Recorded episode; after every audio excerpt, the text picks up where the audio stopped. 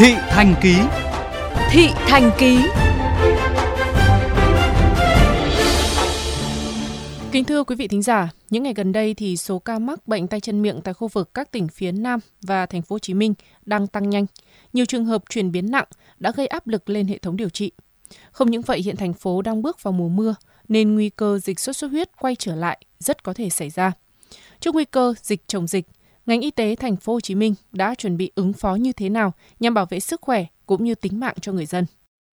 Những ngày gần đây, số bệnh nhân tay chân miệng nặng chuyển đến điều trị tại bệnh viện Nhi đồng 1 tăng gấp 2,5 lần so với cùng kỳ. Trước những biểu hiện đơn giản như nổi mụn nước, loét miệng, sốt nhẹ, chị Thu Trang ngụ quận Tân Bình, thành phố Hồ Chí Minh không nghĩ là con mình bị bệnh tay chân miệng cho đến khi chuyển bé vào bệnh viện điều trị. Tại đây, các bác sĩ đã chẩn đoán bé đã bị bệnh và đã có những biến chứng ảnh hưởng đến thần kinh. Chị Trang lo lắng. Thì à, thấy nổi mụn lên đơn giản lắm mà nó cũng chẳng sốt gì hết.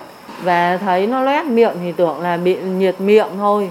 Chứ không có nghĩ tay chân miệng. Nên nhiều khi mình cũng chủ quan không có nghĩ đến đó. Mà càng ngày nó càng biến chứng nặng như con nhà em á. Giờ run tay run chân rồi nó ảnh hưởng đến thần kinh á. Không riêng thành phố Hồ Chí Minh mà dịch bệnh tay chân miệng còn đang hoành hành khắp các tỉnh thành phía Nam với hơn 11.000 ca mắc và 7 ca tử vong.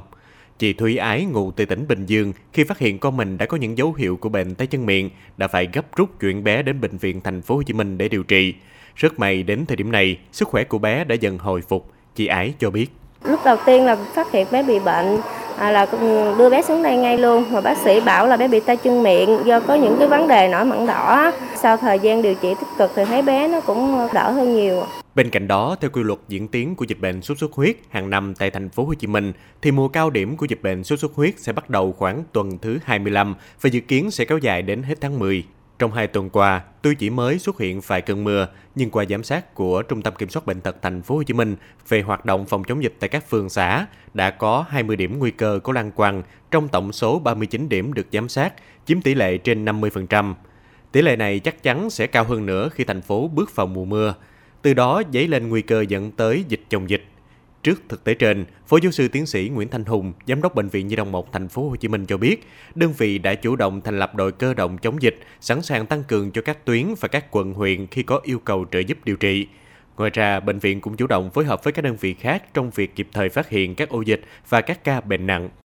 Chúng tôi đã thành lập những cái đội cơ động chống dịch. Thì có cơ động chống dịch à, tay chân miệng, cơ động à, chống dịch của sốt xuất huyết, cơ động chống dịch à, Covid sẵn sàng tăng cường cho các tuyến khi mà nặng các tỉnh mà báo đó có người chi viện ngay hoặc các quận huyện.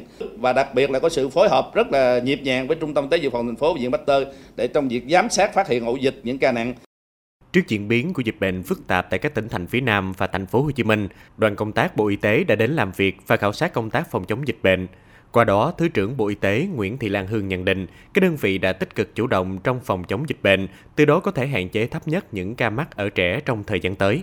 Theo à, báo cáo của Viện à, Pasteur Thành phố Hồ Chí Minh, thì cái số ca mắc tay chân miệng là có cái à, chiều hướng gia tăng, đặc biệt là số ca nặng.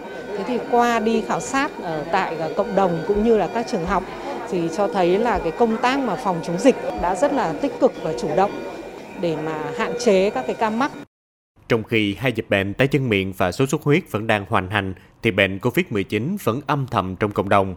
Vậy nên ngoài sự chủ động từ phía các sở ngành, thì các bậc phụ huynh cũng cần lưu ý kỹ các dấu hiệu của từng bệnh, không chủ quan lơ là. Khi phát hiện bệnh cần đưa trẻ đến bệnh viện để điều trị kịp thời.